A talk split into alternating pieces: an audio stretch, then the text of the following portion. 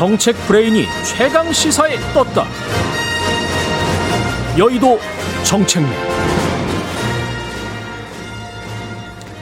네. 매주 화요일 여당 최고의 정책 브레인 더불어민주당 홍익표 정책위 의장 모시고 전국의 뜨거운 현안과 정책에 대한 여당 고민 들어보는 시간입니다. 여의도 정책맨 오늘도 더불어민주당 홍익표 정책위 의장 나오셨습니다. 안녕하십니까? 네, 안녕하세요. 네. 최근에 최강 시사 유튜브에 검색하시면 실시간 방송 보실 수 있고요. 스마트폰 콩으로 보내시면 무료입니다. 문자 참여는 짧은 문자 50원, 긴 문자 100원이 드는 샵 9730 무료인 콩 어플에도 의견 보내 주시기 바랍니다. 홍익표 정책위 의장님은 삼선 의원이시잖아요. 예. 오늘 삼선 의원 모임이 8시부터 아닙니까? 네네. 저한 30분 정도 늦겠다고 얘기했어요. 예. 우리 프로그램 때문에 네. 예, 이렇게 나와 주셔서 감사하고요. 초선 의원들이 한 80명 됐었고 재선 의원들이 한 40명 되는 거죠. 예, 한 50여 명 가까이 될 50여 예. 명 가까이 될 겁니다. 그러면 한 130분 정도는 네, 네. 그 의견의 합의를 본 거잖아요. 입장문들 보니까. 음, 뭐그 초선 의원과 재선 의원 의견이 뭐꼭 같지는 않은데 꼭 같지는 않고 예, 예 어쨌든 어 대체로 뭐 의견의 그 저 정리를 좀 한 거죠. 예. 어떤 부분에서 그 좀 다릅니까?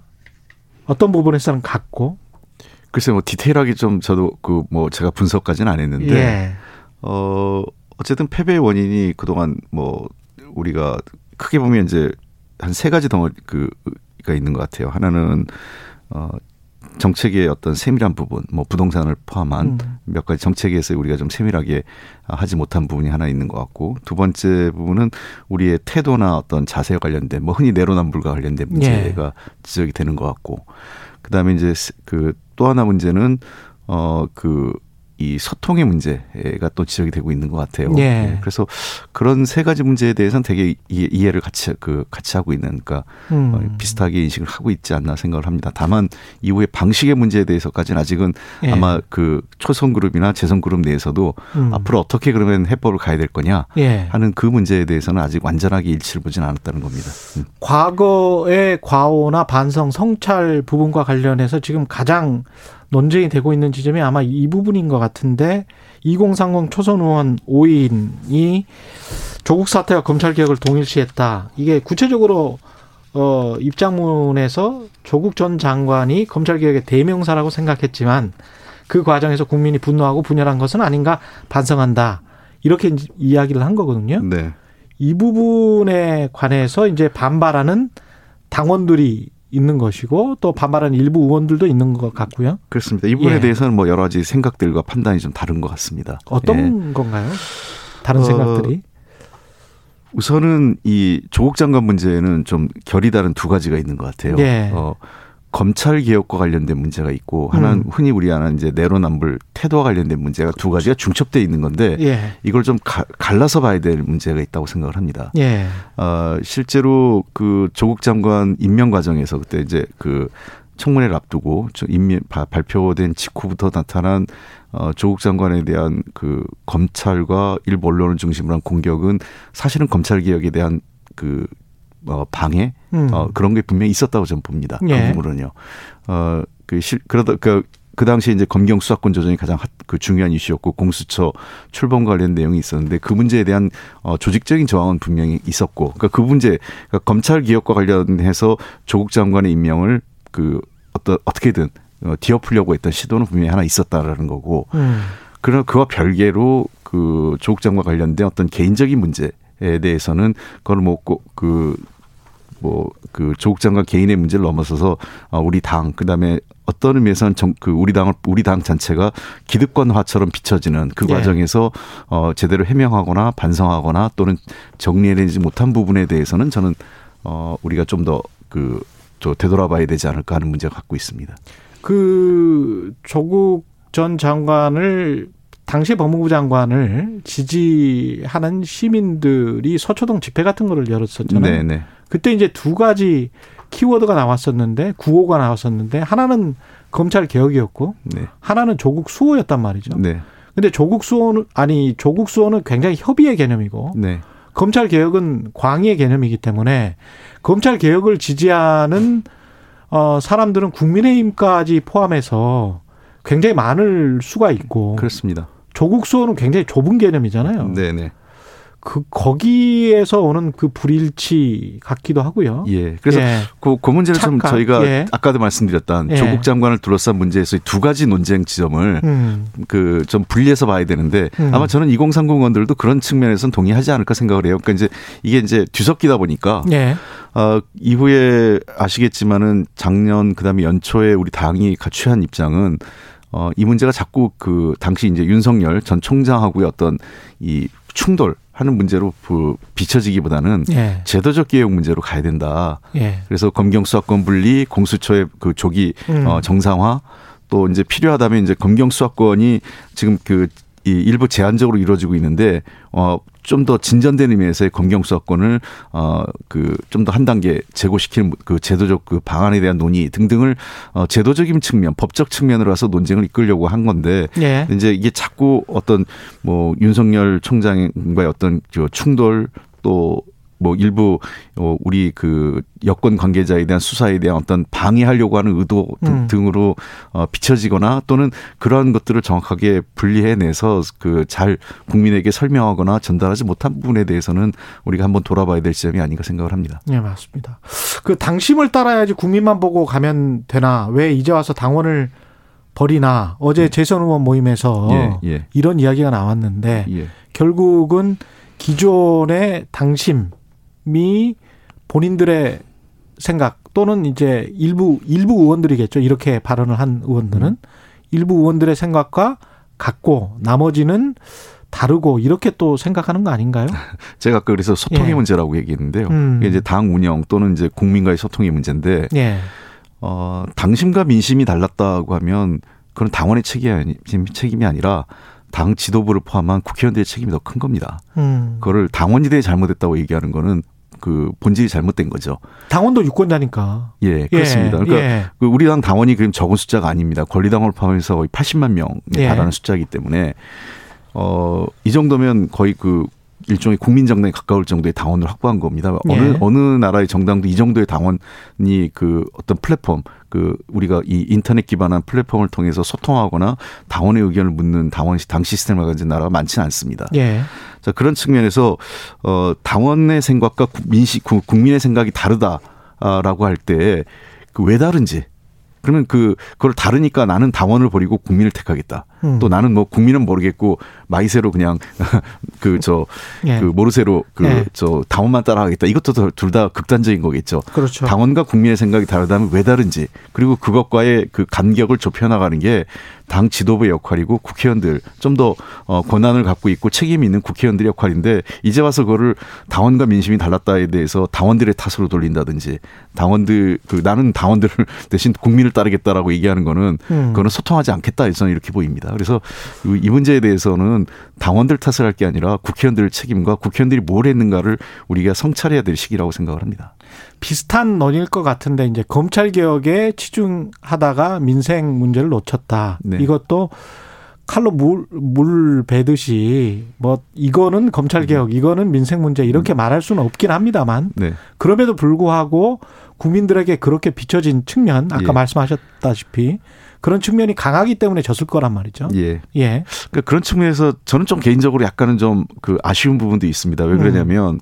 제가 당의 정책위 의장을 맡고 있었지만 어 검찰 개혁과 관련돼서는 일부러 관여하지 않았어요. 예. 그러니까 당내 TF를 구성을 해서 당내 TF와 검찰 개혁을 하고 정책위 의장으로서 저는 주로 민생 과제 뭐 주로 이 자리에 나왔지만 제가 했던 게 각종 그 정책이라든지 또는 그 재난지원금 관련된 추경 예산 등등에 관련된 걸 해서 어 가급적 정책위 차원에서는 좀 더 민생 개혁 쪽에 치중하고 어이 검찰 개혁 쪽은 TF를 중심으로 해서 예. 거기서 좀 다루는 걸 역할 분담을 했는데 어, 이 검찰 문제, 특히 뭐 윤석열 총장과 관련된 문제가 들으면 다른 문제가 다 사라지고 그 문제만 부각되니까, 어, 당의 여러 가지 노력들이 그 마치 그냥 검찰 개혁만 한 것처럼, 음. 어, 비춰진 면도 있습니다. 그래서 예.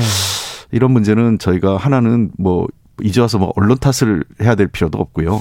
어, 문제는 우리가 그러면 어떻게 국민에게 이 문제를 적극적으로 우리가 하고 있는 데 대해서 예. 어, 홍보하고 또는 소통해야 되는지에 대해서 어, 좀 성찰해야 될 시기가 아닌가 생각을 합니다. 그 방향성은 어떻게 쇄신의 방향성은 어떻게 생각하세요?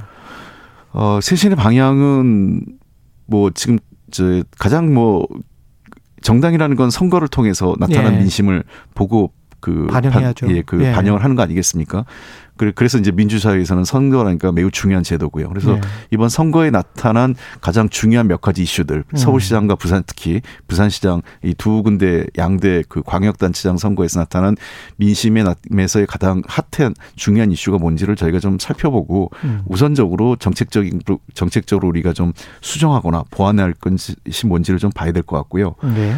두 번째 아까 말씀드렸던 태도의 문제는 제가 그그 그 작년에 이제 총선 끝나고 나서 지난 한 1년여간 어 우리 당과 또는 여권 관계자를 둘러싼 여러 가지 어 잡음들이 있었어요. 예. 그래서 그런 잡음들에 있었을 때 과연 우리가 어그 어떻게 대처를 했는지 또 그 대처가 국민들의 눈높이에 어 또는 어 그 부합했는지 또는 음. 국민들에게 어 우리가 제 식구 감싸기처럼 비춰진 건 아닌지에 대해서 예. 어 성찰해 보는 시기 시점이 되지 않느냐. 그래서 아마 제 바로 미터가 되는 거는 첫 번째가 아마 권익위가 이번 달 말쯤에 예. 우리 당 국회의원들에 대한 전수조사를 할 것 같습니다. 부동산 문제에 부동산 대해서. 투기 관련해서. 예, 예. 예. 그래서 일단은 그 권익위에서 조사가 나오면 음. 가감 없이 공개하고 음. 권익위의 공고에 따라서 어 투기 의혹이 있는 의원들에 대해서는 당내 조치나 또는 어그 토지 재산에 대한 어 처리 이가 음. 좀 깔끔하게 이루어질 예. 필요가 있지 않나 생각을 합니다. 결국은 이제 국민들에게 비춰지는 것은 사람이잖아요. 네. 인물인데 당 대표든 뭐 원내 대표든 어 어떤 특정 계파로 어, 채워지는 것 여기에 관해서 굉장히 비판의 목소리가 있습니다. 당 내부에서도 그렇고. 글쎄요. 예. 저는 보면 언론이나 음. 그 SNS에 막 이제 막 저에 대한 글을 쓰면 저는 모든 계파에 다 들어가는 것 같습니다.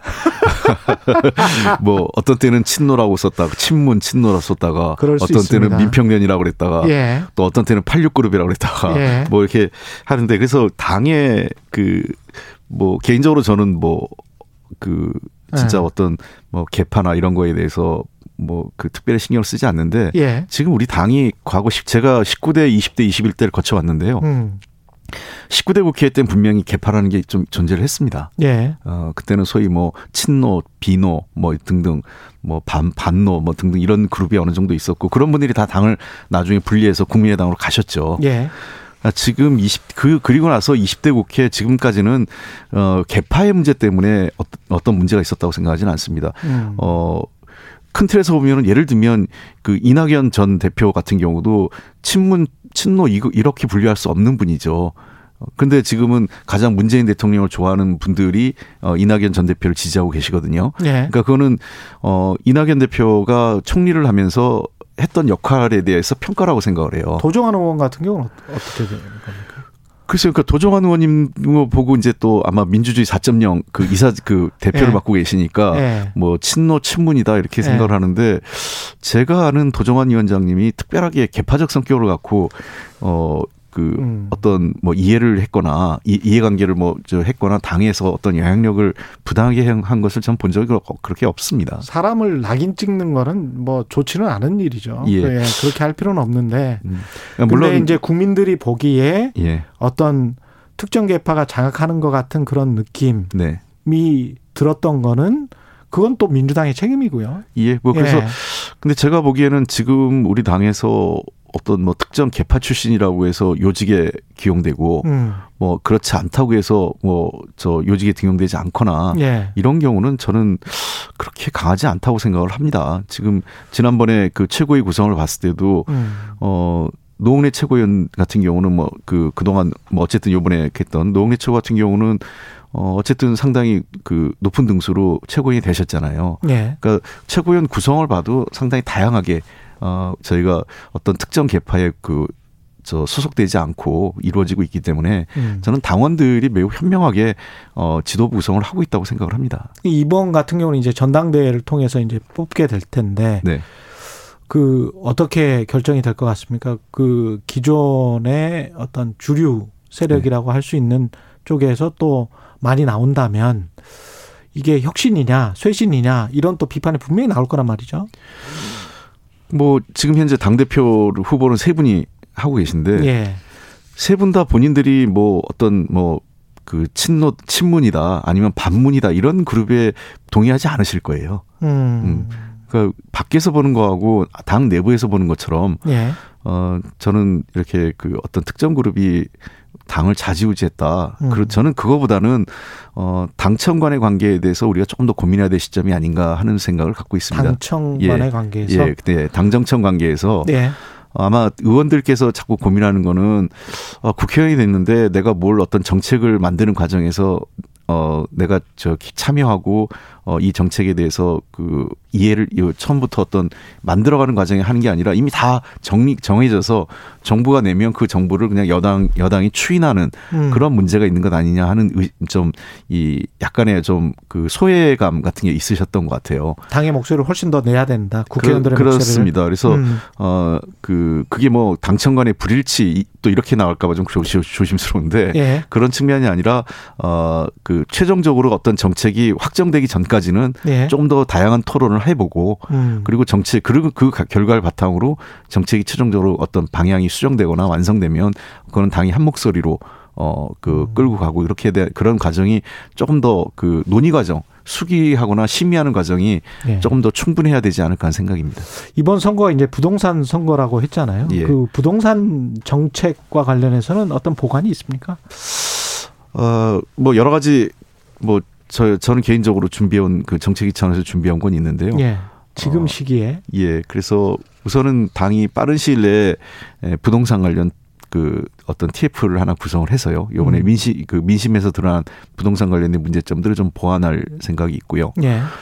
어 그러면 그렇지만 지난번에도 제가 이 자리에 한번 나와서 말씀드린 것처럼 어 집값 안정 음. 어 내지는 좀 그 이 급등락보다는 좀 더 이 하향 안정. 예, 하향 안정. 그러니까 이게 예. 좀 장기 하향 추세. 그러니까 예. 제가 그 가장 바람직하죠 예, 경제. 지난번에도 예. 와서 3년 전 가기로 했더니 뭐 마치 그냥 예. 3년 그 충분히 제가 장기 하향 추세라고도 이랬는데 그렇죠. 일부 언론에서 또뭐 예. 뭐 급등락하는 것처럼 예. 이게 또 이렇게 오해를 하, 자꾸 쓰시는데 그래프로 보면은 완만하게 하향하는 것. 그, 그 그렇습니다. 그게 이제 정부의 정책 목표가 돼야겠죠. 예, 예. 그리고 그러니까 음. 결국 그리고 이제 시장 개입에 대해서 저희가 좀 고민을 해야 되는 건데 음. 어 시장 그 정부가 시장에 개입할 때에는 시장의 흐름을 역행할 수는 없다고 생각을 합니다. 예. 다만 시장의 흐름을 어 예를 들면 집값이 올라간다고 할 때는 그 흐름을 좀 더 완만하게 예. 그리고 속도를 늦추는 게 정부가 할 수 있는 역할인 것 같고요. 예. 그 하향할 때도 역시 마찬가지로 음. 그러한 그 시장의 어떤 조절 능력을 정부가 어 갖기 위해서 몇 가지 좀 조치가 필요하고 우리가 대책이 필요하고 예. 어 부동산 정책이라는 게 크게 한 세 가지 덩어 그한 네 가지 덩어리가 있어요. 예. 하나는 이 저 주택 공급과 관련된 수요 수요 공급이죠. 예. 그래 두 번째는 금융과 관련된 문제. 그렇습니다. 이 금융 문제를 잘 금융에 대해서 금리나 이런 게어잘 그 해결되지 않으면 음. 집값 상승을 막을 수 없기 때문에 그렇습니다. 금융 문제. 그다음에 예. 일부 실수요자에 대한 완화하는 문제가 음. 있고요. 세 번째는 세제 문제입니다. 예. 어 세제를 통해서 지금 뭐 어, 세제에 대해서 부당함도 있고 너무 그 세금이 급상승한 문제점도 있기 때문에 예. 이 세제 문제를 어떻게 우리가 좀 더 면밀하게 어 좀 살펴볼까 하는 문제가 하나 있고 어. 마지막은 주거 복지와 관련된 문제가 있습니다. 어. 주거 복지는 어 주로 이제 공공주택이죠. 예. 공공 임대주택 또는 예. 공공 분양 등 주로 이제 장기 공공 임대 주택이 주요 정책 방향이 될 텐데 음. 이런 것들을 네 가지 그 차원을 어떻게 균형 잡히게 예, 잘 만들냐는 거고 부동산 정책에 대해서는 저는 단기 대책보단 이 정 우리 정부가 또는 우리 사회가 지향하는 장기 로드맵이 뭐냐 부동산 네. 정책이 그 방향을 정해놓고 음. 그리고 나머지 문제들을 어좀 더 장기 호흡을 갖고 이 계획을 세워야만 어그 부동산 정책이 1, 2년 내에 안 잡힌다 하더라도 5년, 10년을 네. 두고 그 흐름을 만들어갈 수 있지 않을까 하는 게 제 판단입니다. 다음 주에는 이 부분 한번 집중적으로 예 논의를 같이 한번 해봤으면 네, 예. 좋겠습니다. 예. 예. 오늘 말씀 감사하고요. 여의도 정책맨 더불어민주당 홍익표 정책위 의장이었습니다. 고맙습니다. 예, 감사합니다. 예.